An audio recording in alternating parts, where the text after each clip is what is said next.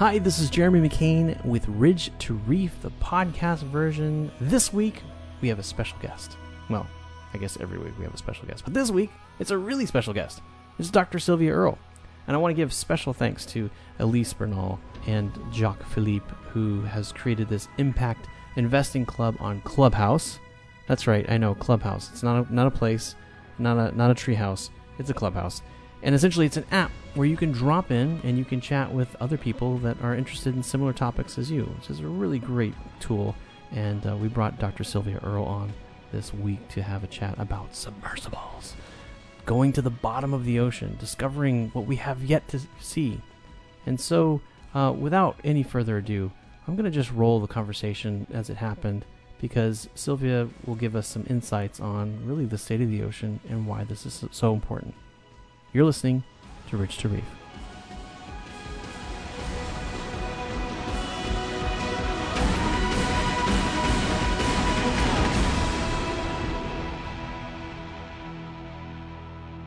Uh, you know, for those of you who don't know Sylvia and her work, um, you know, she is an American oceanographer.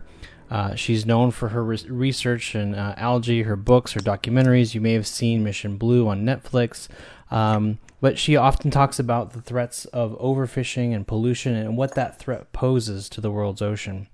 And you know, beyond that, Sylvia is a pioneer of what mod, I mean, modern day scuba uh, gear is. I mean, you all probably go on vacation and use this amazing uh, technology, and you're able to breathe underwater, and you're able to see and experience things, and and um, you know, Dr. Earle has also um, at one point held the world record for the deepest untethered dive, and um, I could go on and on and on, but you know, I would say that you know, uh, you know, one of the I think probably one of the the great things, like like I said, I you know, I, Sylvia, I promise I'm going to let you talk, but I, you know, uh, I think it was between 1990 1992. Uh, Dr. Earle was the chief scientist at the National Oceanic and Atmospheric Administration. She was the first woman to serve in that position, and in 1998, she became National Geographic Society first female explorer in residence. And um, you know, it's interesting because uh, I'm going to tie this in to uh, Debbie Remengesau, the first lady, lady of Palau. She told me, she said, you know, in Palau uh, this is a matriarchal society.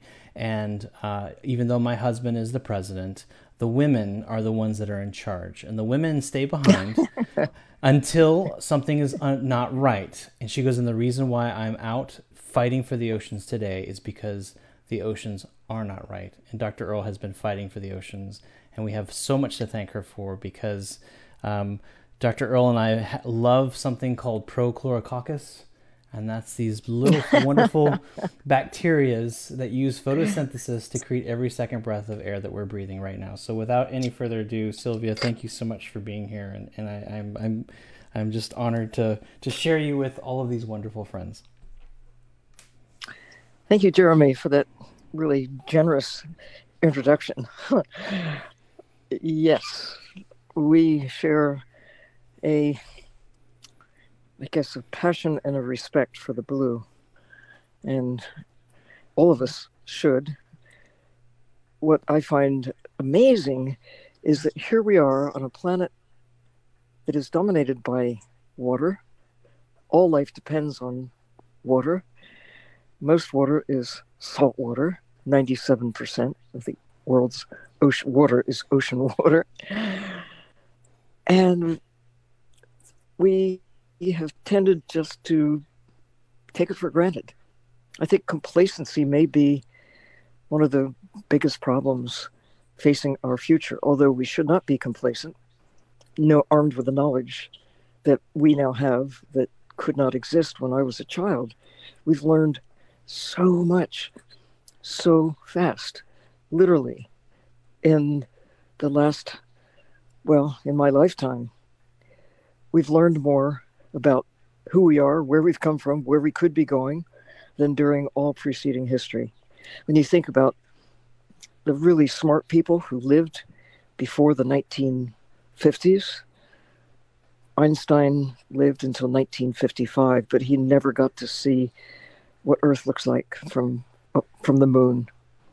He, he could not a lot of people imagine, but I don't think he really could.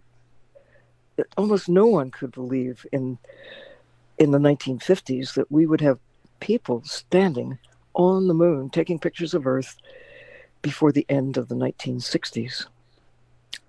The phenomenal insight that should continue to focus our attention on how special this planet is and how vulnerable it is, and how on our watch we have the best chance any any generation has ever had. The people who are on the planet, like right now, 2020, we should be jumping up and down with excitement because we know what we know, and there's still time, armed with knowledge, to take what we now know and turn from an inexorable decline of the planetary systems that keep us and the rest of life on Earth alive. We have a chance to go from where we are to recovery.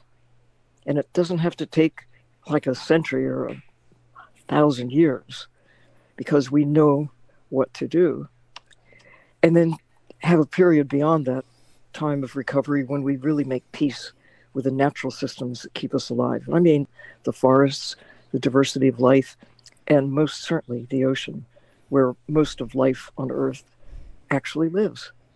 I, I when I was chief scientist at NOAA, the administrator of NOAA, who's a really smart, well educated oceanographer, but he was not a biologist. He was a rocks and water guy. And he asked me really seriously once that could it could it really be true that there's more life in the ocean than there is on the land? And I just looked at him because to me it, it was never an issue. The the average depth of the ocean is two and a half miles, four kilometers, about the depth of where the Titanic is. The maximum is eleven kilometers, seven miles down, about as deep down as airplanes fly when they cross the country. You know, you travel 35,000 or so feet when you travel from New York to San Francisco or across the Atlantic. It's, but only in very recent times has anybody been able to go to seven miles down. The first time was for about half an hour in 1960 when two guys, naturally two guys, who were able to use the technology of the day, like an underwater balloon, a big, well, looked like a balloon in a sense. It was a big, big uh, cylindrical device that was filled with with ga- uh, gasoline. It was actually aviation gasoline that is lighter than water. It floats basically unless you weight it to go down, which is just what they did. There's a little steel ball hollowed out with two passengers, Jacques Cousteau, uh, Jacques, not Cousteau, he came earlier. This is Jacques Piccard, a Swiss engineer. Don Walsh, a U.S. Navy lieutenant, also an oceanographer. They went for just under half an hour to the deepest part of the ocean. And most importantly, they came back. It was like a, a, balloon in reverse. They had to use weights to go down, and then they dropped weights to come back up to the surface. Going up in the sky, you know, you, you drop weights to be able to go up. And you hope someday or somehow when you burn through your fuel, you'll you'll come back down to earth, power your way down if you have to.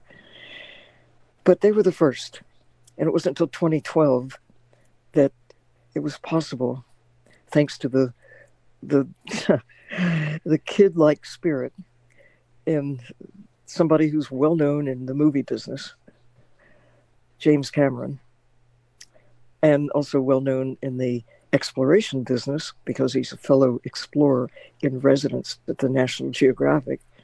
He's actually a kid who wanted to be a biologist and he almost became a biologist, but he got lured away into into the other side of his very productive self and became an artist and movie director and producer, you know, all kinds of extraordinary films. Titanic, one of the most notable, but maybe even more notably Avatar, and now working on another series of blue Avatar films. But the spirit of exploration, that heart of wanting to know what's down there, caused him to use his own resources to build a submersible big enough for one person himself to go down to the bottom of the Mariana Trench, the deepest part of the ocean, as far as we know anyway, in 2012. And now, just in the last year and on into this year, here comes an investment banker, Victor Vescovo, who is a, also that spirit of exploration burns brightly in him. And he's not afraid to put himself on the line. So he's climbed Mount Everest. He's gone to many, I guess, most of the great mountain peaks around the planet. He's done all sorts of manly exploratory things. And he just said, Well, I, I think I want to go to the bottom of the ocean. He commissioned the building of a submarine that was able to not only take him there, but to go repeatedly and to take some passengers along, including my friend and dive buddy, the first woman to, first American woman to walk in space, Kathy Sullivan. So she's now the most vertical woman, highest in the sky, deepest in the sea. Not too many people can match that particular record. But for me, and for Cameron, it may be a little bit for Victor as well. This is not about making or setting records. This is about making a difference. It's about scratching that itch. You really have to know what's there, what's going on, what's around the next corner, what's what's in the ocean. When you know that only maybe, generously speaking, we've seen 10% of what's under the ocean. We've mapped, this is a new number. A year ago, I could say with confidence we've only mapped about 10% of the ocean. But now, because some of the information locked away in military uh, databases, in corporate databases, oil and gas industries, for example, they've loosened up a little bit, put some of their, their you know, knowledge gained over a number of decades into the common database. So now I can say with some confidence that about 15% of the ocean has been mapped with the same degree of accuracy that we take for granted we have on the land or the moon or Mars or Jupiter.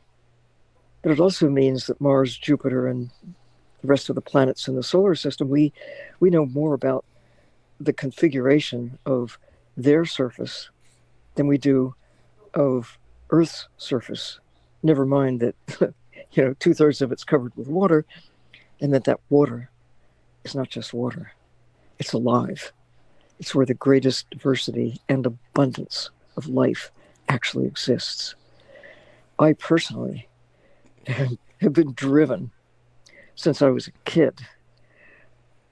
I know girls aren't supposed to think they can dream to be able to do what the guys do, but it didn't really trouble me. I think I had parents who thought it was okay to have dreams if you could figure out how to make them come true. Never hurts to dream.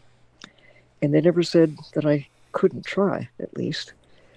And so when I read William Beebe's book, Half Mile Down, when I was a kid, I thought, that's what I want to do. I want to go see what it's like where it's dark all of the time, except for the flash, sparkle, and glow of creatures like fireflies, like glowworms. But the ocean is where it's at. It's where bioluminescence, living light, illuminates the great depths. But you really don't see it unless you can go there. Now, I like the idea of going there personally, and it really inspired me to team up with engineers the way William Beebe teamed up with his ally and engineer, Otis Barton. They built that first bathysphere that enabled them to crunch inside this tiny little steel ball on the end of a cable that lowered them down a thousand meters off the coast of Bermuda. They were the first humans to see what it was like a half a mile beneath the surface of the ocean. Only half a mile. Remember, the average depth is two and a half miles, 4,000 meters. And they were the first back in the 1930s, before I was born, before I guess all of you were born, to be able to see what no one had seen before. You know, the, you think about all the smart people who lived in times past you know, Galileo, um, Ptolemy. You th- think of all the great heroes of science that preceded the 20th century. and even the middle of the 20th century. You think Einstein never got to see what it was like in the deepest part of the sea or know what it was like from those who had been there. But here's the thing we know, well, you may not know, you may not have tuned in to the news. You may not have looked at Victor Vescovo's images or James Cameron's or Jacques Piccard and Don Walsh's records, but I have devoured them. I really am eager to go and take you and the world along. There's no reason why the ocean has to be the privileged area where only a few learned scientists and only a few commercial interests like the deep sea mining interests that are now searching and and scheming to tear up the deep sea floor before we've even been there and understood what the nature of that place who lives there what valuable microbes might exist that could solve some of our deepest problems both in terms of medicines and and clues about where life originated or even how do you extract these rare minerals out of the ocean, like nickel and cobalt and lithium, and and make them into uh, something that we could actually use. Take let those microbes work on our behalf, but first we have to go there and find out how they do it, and not destroy them in the process of of, of short-term gain by taking minerals from the deep sea just because they're there. Anyway, democratizing access to the sea, I think, is one of the greatest cures for complacency about the state of the ocean. Jeremy, you know, once you go underwater and see fish other than with lemon slices and butter simmering on your plate, a little parsley sprig, you can't look at fish the same way once you've had them looking at you. And you see their faces, get to know their personalities, get to know them as individuals, the way people have gotten to know whales as individuals, as social animals that have language, have communities. And they certainly have have emotions. Do they feel pain? You bet they do. How could they not? They're fellow vertebrates armed with the same kinds of sensory systems that we do, but with greater sensitivity for a lot of things that I certainly wish I had, like vision, to be able to essentially see in the dark, to magnify those little glimmers of bioluminescent light, and be able to see my way around in the almost dark of the deepest sea. with chemoreceptors, we have smell. I, you know, I love the smell of a forest. I, I love the smell of a wet dog because it reminds me of good places and good times. I even like the smell of a skunk because I, I think they're such cool creatures. But for fish, sharks, for most of the invertebrates, which is most of life on Earth, and most of them are in the sea, they have enhanced chemoreception. They can sense the tiniest little amounts, I mean, little whiffs of, of chemistry that is a little bit different, that gives them clues about what's going on in their aquatic world. I wish I had that capability. There's superpower. Fish have superpowers. So do we.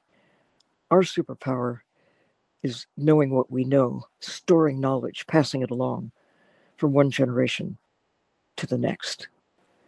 We are the beneficiaries of all that people have learned over the ages. We have the best chance right now to take that knowledge and look at the opportunities that are now in front of us with wisdom.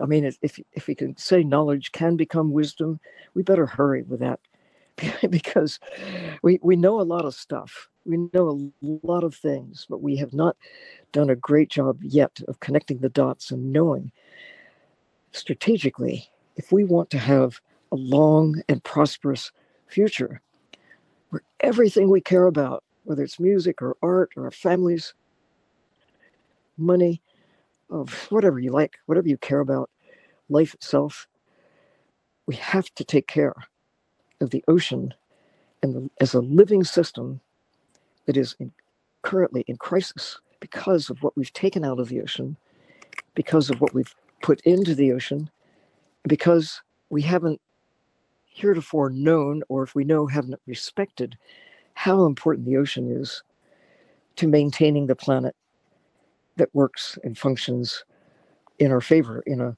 you know look around look at the stars. You want to set up housekeeping there? You want to go to mars? Good luck elon musk. Go. Elon musk i think has said he wants to take like 50,000 people by the end of the century to mars.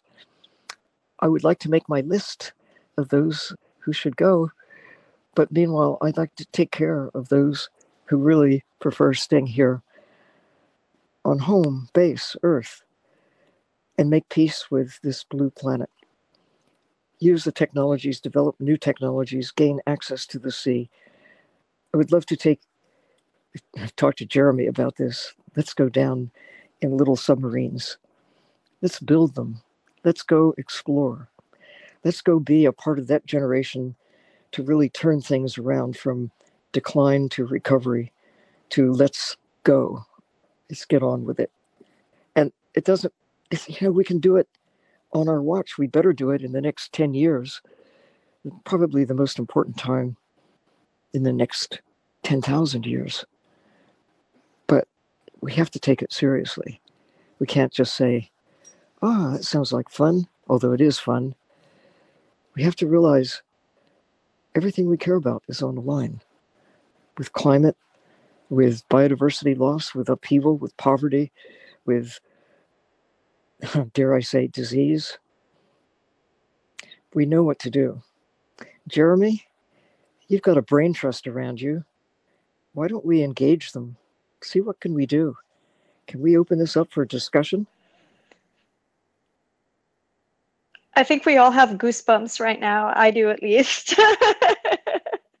and this is so inspiring. Um, and and absolutely, I I I think that uh, Jacques Philippe and I wanted to create this space around um, an impact investment club to really explore creative ways in which we can harness capital to uh, support impactful initiatives that are world changing, that protect our species, that protect our planet. So um, you know in the in the spirit dr earle of passing down of our superpowers as humans and passing down this knowledge yes. uh, we we decided to record this session so we can pass down your knowledge and and your vision and and and there are so many amazing brains in in this room alone but um, within within our different communities i think the the spirit of this is really to cooperate and and brainstorm solutions so Thank you so much for sharing this. And, and Jeremy and Jacques Philippe, um, I'd love to learn a little bit more about Dr. Earle's vision for the democratization of access to deep sea and,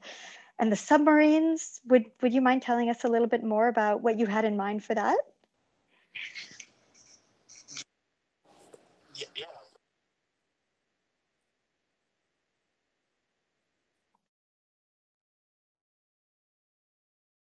Hmm.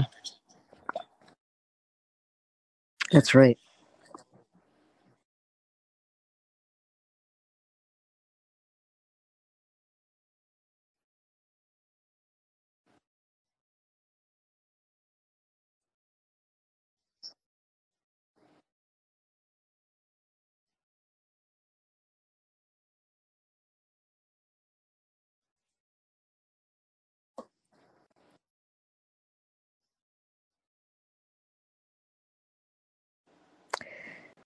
Thank you, Jeremy, and all of you tuning in.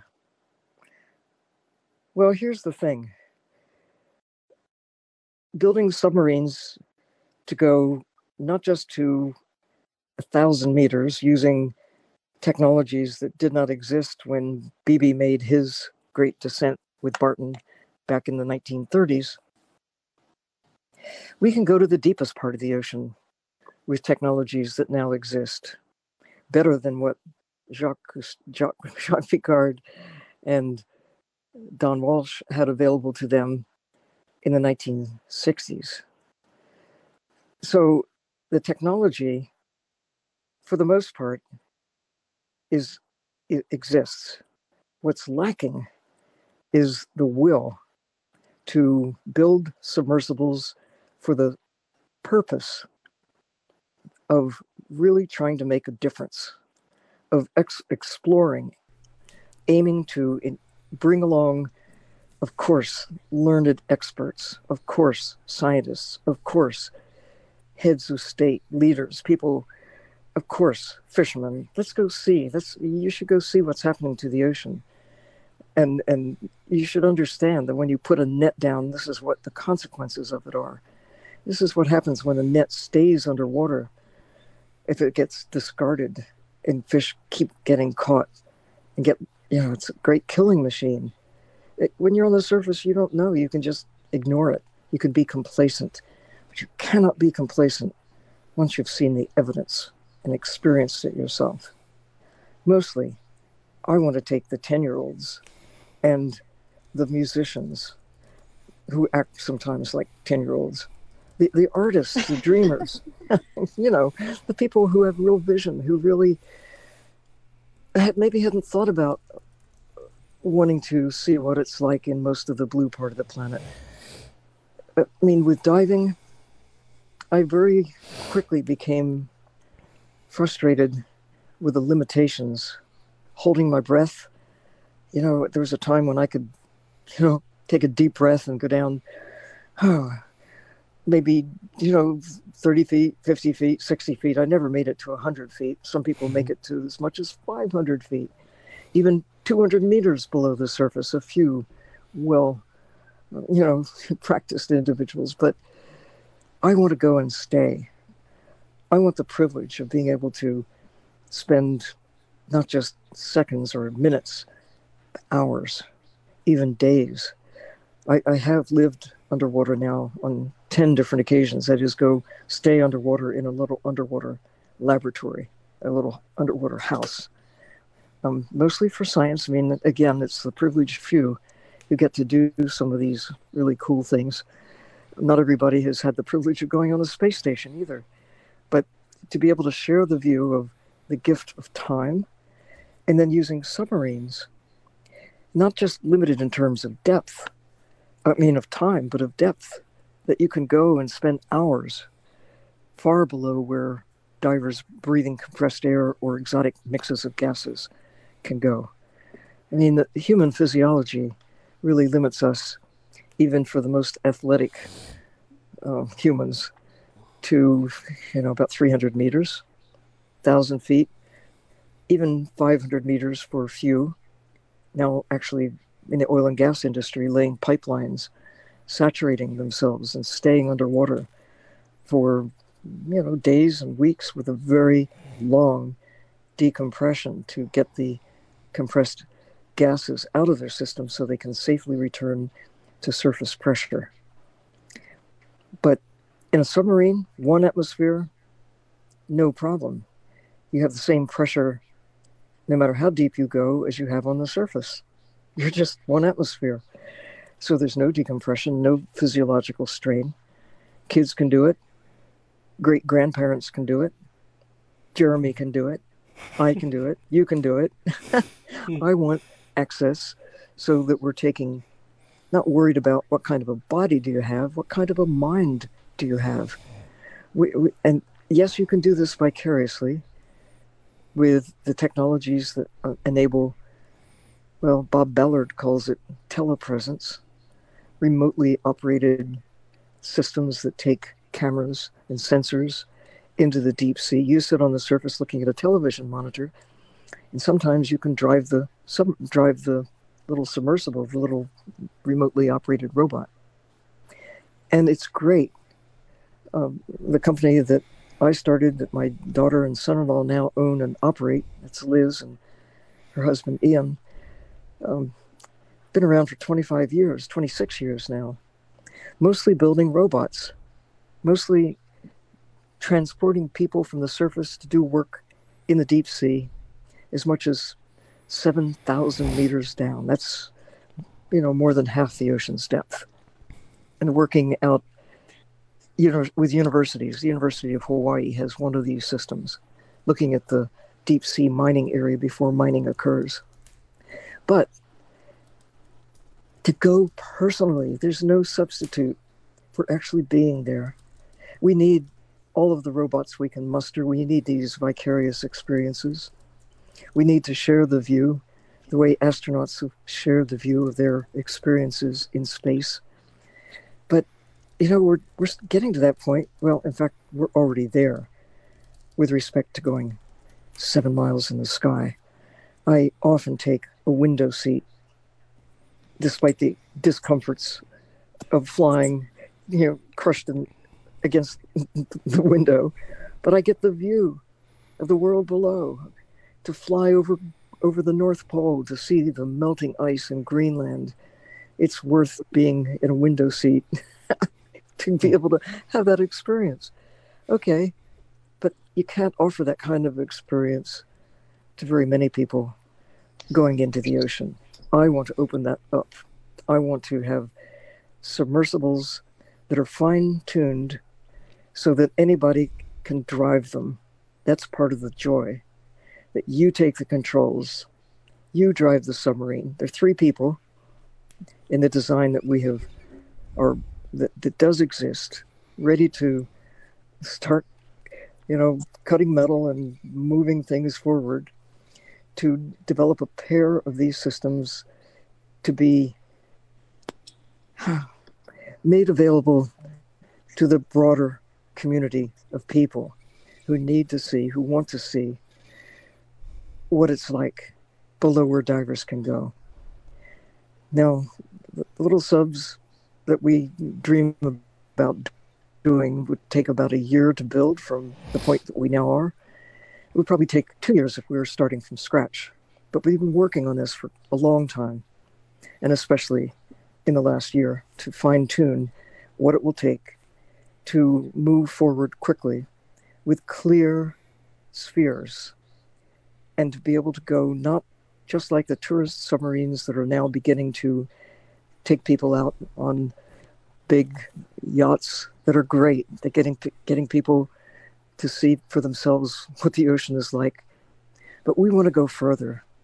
We want these to be meaningful explorations so that a 10 year old can take the photographs, make the observations, bring back information that is put into a database that we've been developing with Esri, the GIS gurus based in Redlands, California, that working with the nonprofit that I started 10 years ago, Mission Blue, that Jeremy has referenced, with hope spots around the world, protected areas or places that need to be protected. But we need to explore them and energize the communities and champions and, and to be able to really get people to understand, again, you have to know. We want to take people there and and inspire them armed with knowledge and to put this information in this common framework of images, stories, data shared around the we now have 131 hope spots around the world and more in the works so that we have this network of hope but we need to fill in the blanks. Most of what we know about those places, huh, it's within diver depth, a little bit in a few places using remotely operated vehicles, and in a very few places, like the Mariana Trench, which is one of the hope spots, there's growing information because of the new technologies and those very privileged individuals who've had a few expeditions into the deepest parts of the ocean And that information available through this Esri framework, what did you see? Uh, how many of whatever it is you saw are there? What was the temperature? When did when did light disappear? When did you start to see bioluminescent organisms? These are meaningful expeditions, but they're also opportunities that we envision to have people who just want to go and do what all kids want to do. They want to explore. They want time to look around, to be inspired, and to be creative. I, I don't know what it is that got James Cameron hooked on the idea of going deep, but I think it had something to do with getting to know life in the ocean and seeing how amazing it is. But it doesn't stop at 10 feet or 100 feet, it goes all the way to the bottom. Ultimately, I want to go with submersibles built of glass. That's the ultimate deep search dream. But meanwhile, within the year, if we could raise the funding to build a couple of little one person, thousand meter subs, not one person, three person, to be able to travel the world, visit the hope spots, gain knowledge, gain information, and inspire people, share the view. I mean, there's, I can't tell you exactly where all this would go, but it is intended to go from where we are to get to a better place, to recovery, and ultimately, literally to that point where people understand and respect the ocean for more than just a place to take fish as food or take fish as products, but to get to know them as extraordinary fellow citizens on this little blue planet. Doc, you know, Dr. Earle, uh, were you going to say something, Jeremy? Go. No, please go ahead. Please go ahead. Uh, thank you, Dr. Earle. Uh, thank you for uh, for such wise comments and, and information. And I'm definitely a big fan, and you know appreciate you sharing this time with us.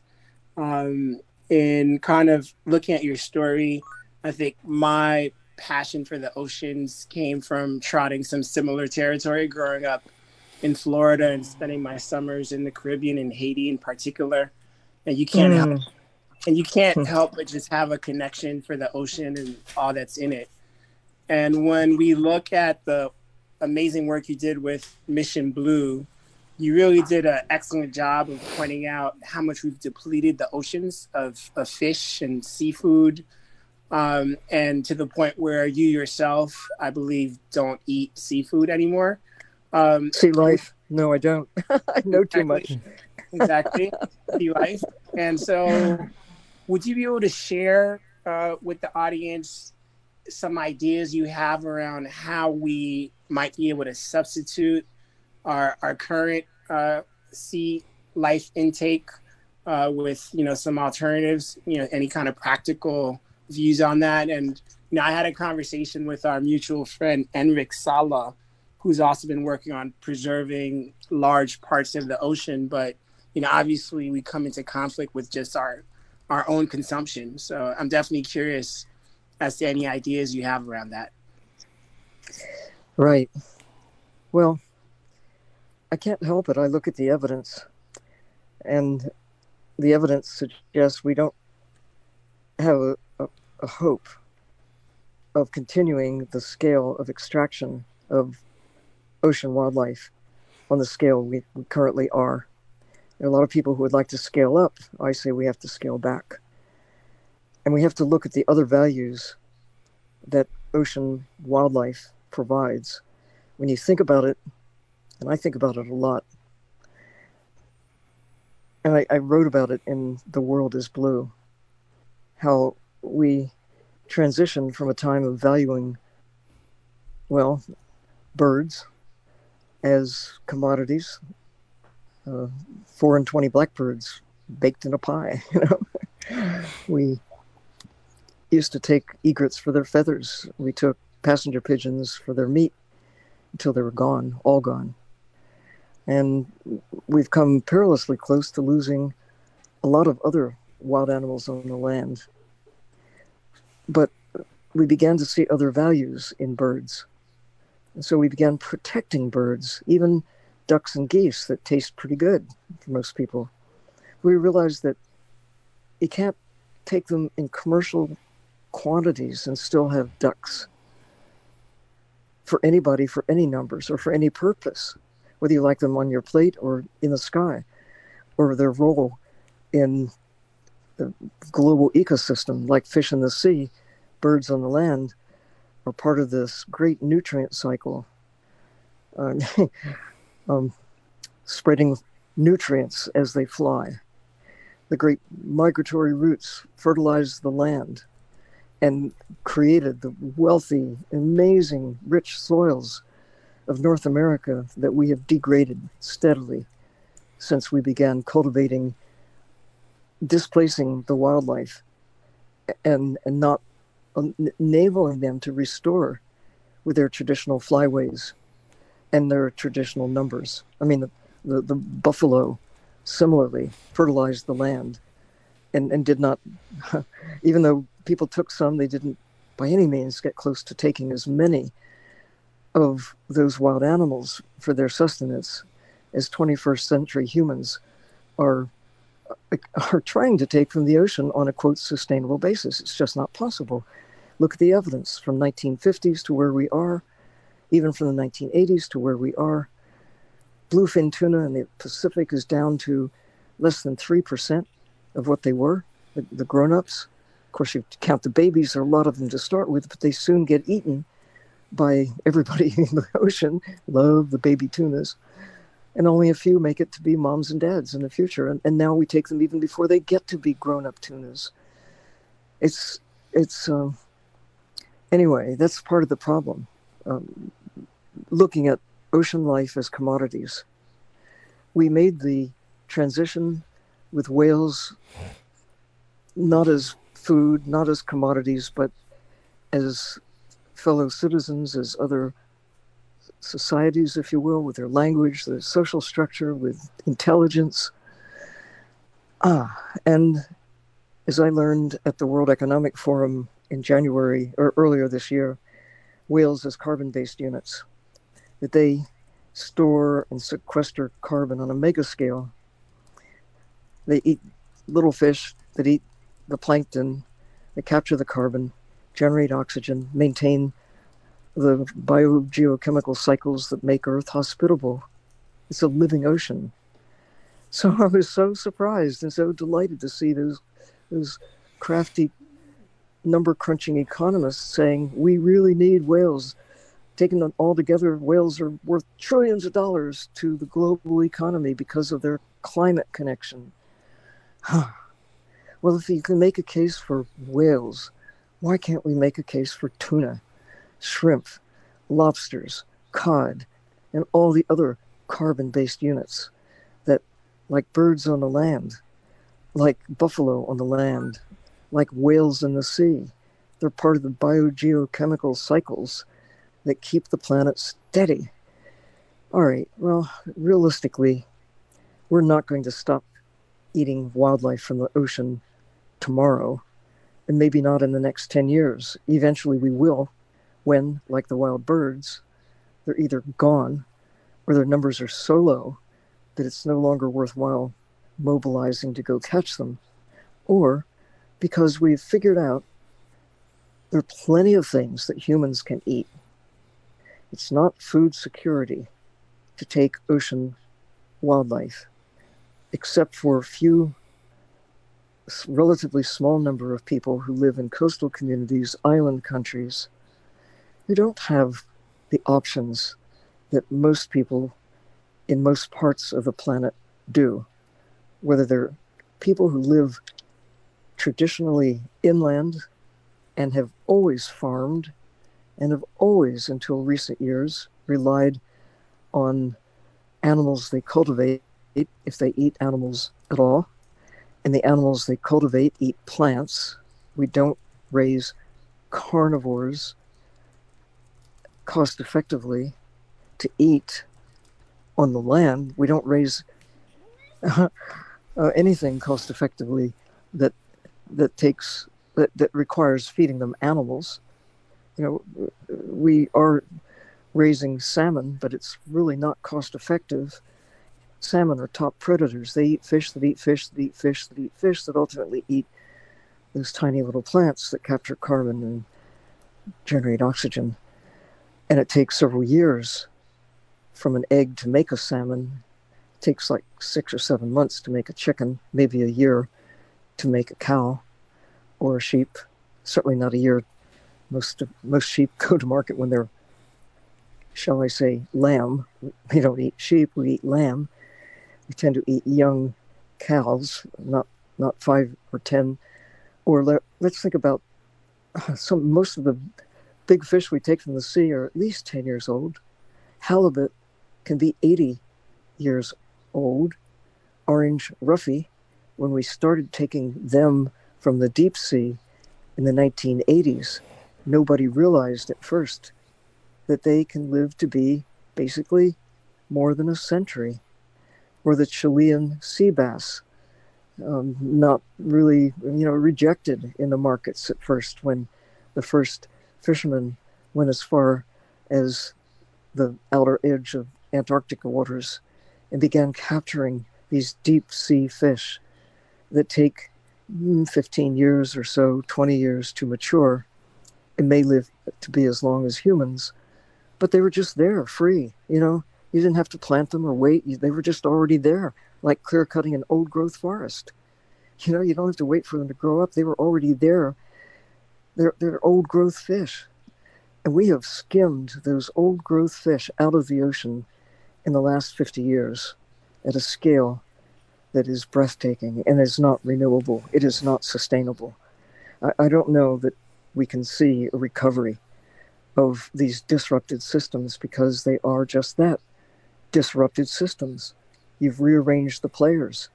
You, you've you've got more of some and less of others, and you've thrown them all back into the mix, and you've said, "Okay, go for it, recover." But it's not like you're starting from scratch. You're starting from a different set of players and meanwhile, the ocean has changed. You've put all these strange chemicals into the ocean. You've put plastics that are now not just big chunks of nets and lines, but but breaking up into microplastics and now even nanoplastics that are microscopic, molecular in their scale, coming back to us when we eat oysters that filter the water, come back to us when we eat fish that you know the, the microplastics and the especially the nanoplastics just become incorporated in them. It's not the reason I've stopped eating ocean wildlife, but it's it's a good enough reason for a lot of people. Like I don't want that stuff in me. Oh my gosh, what can I do? What can you eat? Well, James Cameron says, low in the food chain, go green. He made the leap he, he celebrates eating, being, becoming a plant eater, um, and celebrates animals that are like elephants and cows and horses, big strong animals. Uh, there's nothing about Uh, nutrients that we're missing if we go go to a plant-based diet. But okay, so you want to eat animals? Look at all the choices we've got, but go for eating plant eating animals if you want to eat animals. If you want to eat fish, go for plant eating fish, like carp. China's been growing plant eating carp for a thousand years efficiently in little ponds and making use of every drop, more crop per drop, they say. Not, not mining the ocean of 50 year old fish that can't regrow. Completely agree. Thank you, Dr. Earle. And I, I move for uh, for us to eat just more seaweed. I know that you are the expert on seaweed and algae, so I'd love for us to put more of that on our plate as well. Um, thank you for sharing that. And, and Jeremy, um, I know you wanted to step in, and then I wanted to open up for questions. And I know that there are a lot of people in the room that are huge fans of Dr. Earle and wanted to come up uh, with comments and, and questions. So, um, yeah, go ahead. Yeah, I just you know I, I would like to kind of uh, yes as, as Elise mentioned and, and Jock I'm so grateful that you guys put this uh, this room together for Dr. Earle and um, you know one of the things that I really kind of want to add to to what's already been said is that you know in the 1960s you know children were glued to their television sets they were fascinated with the fact that we were going to this place this this new uh, this this celestial spot called the moon and they watched it with bated breath. And yet, when our astronauts got to the moon and they walked and they said those first words as they stepped there, they did something impossible, but yet they didn't encounter any alien beings.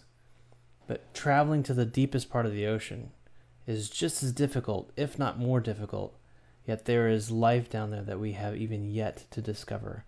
And this is why I think it's so exciting to be able to talk about not just these submarines and be able to go down there, but years ago when I first met Sylvia in Paris at the Paris Agreement, we had a discussion briefly about this little place called Cabo Pulmo. And there was no fish, there was no life. Uh, the apex predators were gone. But the fishermen, the locals, everyone had joined together and they said, you know what? We're going to make this a sanctuary. We're going to stay out of it. Mission Blue made this a hope, so- hope spot. And Sylvia, you said you dived there 15 years later. And when you dove there 15 years later, what did you see? It was like diving 50 years ago. Literally. The recovery, it, it, it you know, wasn't quite like it was when I was a kid, but the, re- the recovery was was, was breathtaking, and no one was more what I, I think surprised in a way. They were hoping, but they they they they just couldn't really believe that it was happening. The fishermen themselves, who have now really developed a mostly uh, diver tourism based economy, little tough with the current crisis with the pandemic, but it's there. It will draw people back. But even without the tourism based justification, the fact that places given a chance can recover. They won't be the same as they were, but they'll be a whole lot better than they otherwise would be if we had just continued doing what we were doing. I think about how Europe today has recovered largely after World War II, but it's not the same. You know, one would dream of saying that, you know, there are things that are forever lost. But the pieces are reassembled, and there's, it's a different kind of healthy system, but it's prosperous and that's what's happened. That's what happened at Cabo Pulmo, and it's happening all over the world, where we show restraint, where we just let nature alone. In fact, there there are efforts where we try to have our fish and eat them too, managed areas, where we say, well, we'll just take some, and yeah, we ought to be able to take some, right? Well, you have to think of the context. When the ocean was largely intact and people in coastal areas took some, but not everything all the time, they could, you know, maintain a certain level of, and I guess I can use the word sustainability. But even so, uh, it was possible to eliminate certain species unless they were careful. You can wipe out sharks from an area if you consistently take them and don't give them a break, if you don't give them safe havens, if you don't have places, large areas where you really let the natural world do its thing, like the, the rules we abide by in national parks, for the most part. Yes, we have roads in national parks, but we don't kill the birds, we don't cut the trees. Similarly, think about it and I do think about right now. The Galapagos Islands, 97% of the land is fully protected. really, you don't step on the plants, you don't kill a bug, you, you, you don't harm the wildlife. 3% is open for humans to occupy. And that number has grown since I first visited there in 1966 when there were about a thousand people in all of the Galapagos Islands. Now the, the domestic population is close to 50,000. So in that little group of islands, you've seen a times 50 increase. Around the world, we've only seen since the 1960s like a times three. So they put a lot of pressure on the little bit of land that they've got. And they do rely heavily on outside sources for food. The one thing they failed to do when they protected the land was to similarly protect the ocean. Presently, about 4% of the ocean is safe for fish and lobsters and sea cucumbers and sea urchins and the other forms of life that humans take. They don't eat the boobies, they don't eat the iguanas, they don't eat the flightless cormorants or sea lions, but the ocean is open for business. That's about to change. They are managing the area from shore out 40 miles, but they allow fishing there. That's what I say. It doesn't really work when you have managed areas where you allow. Uh, in, a, in an area in, in a world where populations have overall declined so much having these large managed areas it, it just can't it's, it's not working it doesn't work it's only when you really leave it alone you get recovery. And as Enrique Sala is fond of saying you get spillover into adjacent areas if you treat these protected areas as fish banks. Protect the assets live on the spillover of the dividends you get. Maybe we can find that recipe but it's not like you save 10% and you fish 90%. I mean, wouldn't it be nice if you could if you could treat your your bank account that way? I'm just going to put 10% of my wealth and I'm going to spend uh, whatever comes in, 90% goes out the door. Having a 90% lump and you spend 10% could work. Maybe it can maybe we'll get to that point. We're, we're looking for 30% of the ocean by 2030, maybe half of the ocean and the land by 2050 to really make, you know, come to grips with the reality that we're, we're taking too much of the natural system and we're not allowing recovery to take place. And we're just, we're just eating ourselves out of existence. But, but knowing what we know, we don't have to do this. We have alternative sources to feed ourselves, even with what we're doing today. I, I pay close attention to food security because I like to eat. and I see mm-hmm. I see the world also likes to eat. And and there are answers that don't require taking ocean wildlife on, on a large scale couldn't agree more, Dr. Earle. Um, we're actually doing work in the Philippines to transition uh, fishermen and women to organic produce farming. There's so much to be done around the protection of greater areas of, of our oceans. Um, and I know that as uh, Sturgeon General, you're a big pro- I love that term, Yay. by the way. you're a big proponent of um, of uh, you know protecting protecting these these sea creatures. So thank you. Well, well, Sylvia, we've kept you long enough, and um, we're going to continue to brainstorm on this because we really want to help you. Um, eh, this is a it's a very important issue, and I know it's very important to you. And you know, earlier I just want to touch on the fact that you had talked about Galileo and other uh, great science heroes, as you mentioned, and I think we can all agree in this session that you are one of our great science heroes, and I definitely think that your contribution to the world, most people would agree with that statement. So thank you so much for, for coming tonight. thank you. Being here. Try to live up to a fraction of that.